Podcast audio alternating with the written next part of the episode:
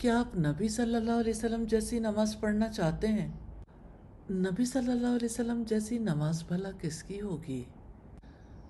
आपकी सुन्नत, आपका तरीक़ा सबसे अफजल। और वही अल्लाह ताला के नज़दीक एक्सेप्टेबल है।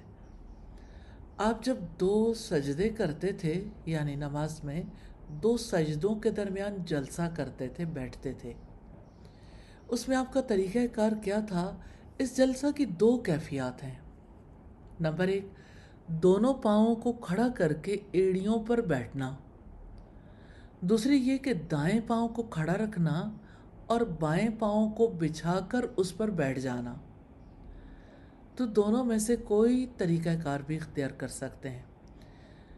दूसरी सुन्नत है, इस जलसा में तवालत करना, यानी लंबा जलसा।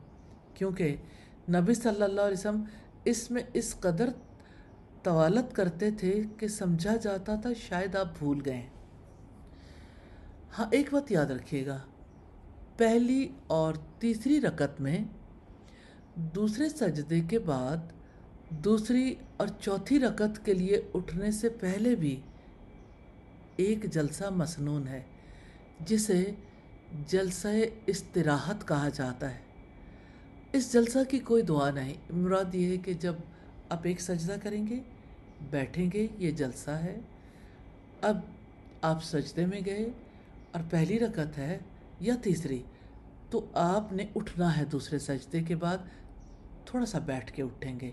अचानक सजदे से डायरेक्ट नहीं उठेंगे। अल्लाह ताला हमें नबी सल्लल्लाहु अलैहि वसल्लम की हर सुन्नत पर अमल करने की तौफीक अता फरमाए। आमीन, सुम्मा आमीन।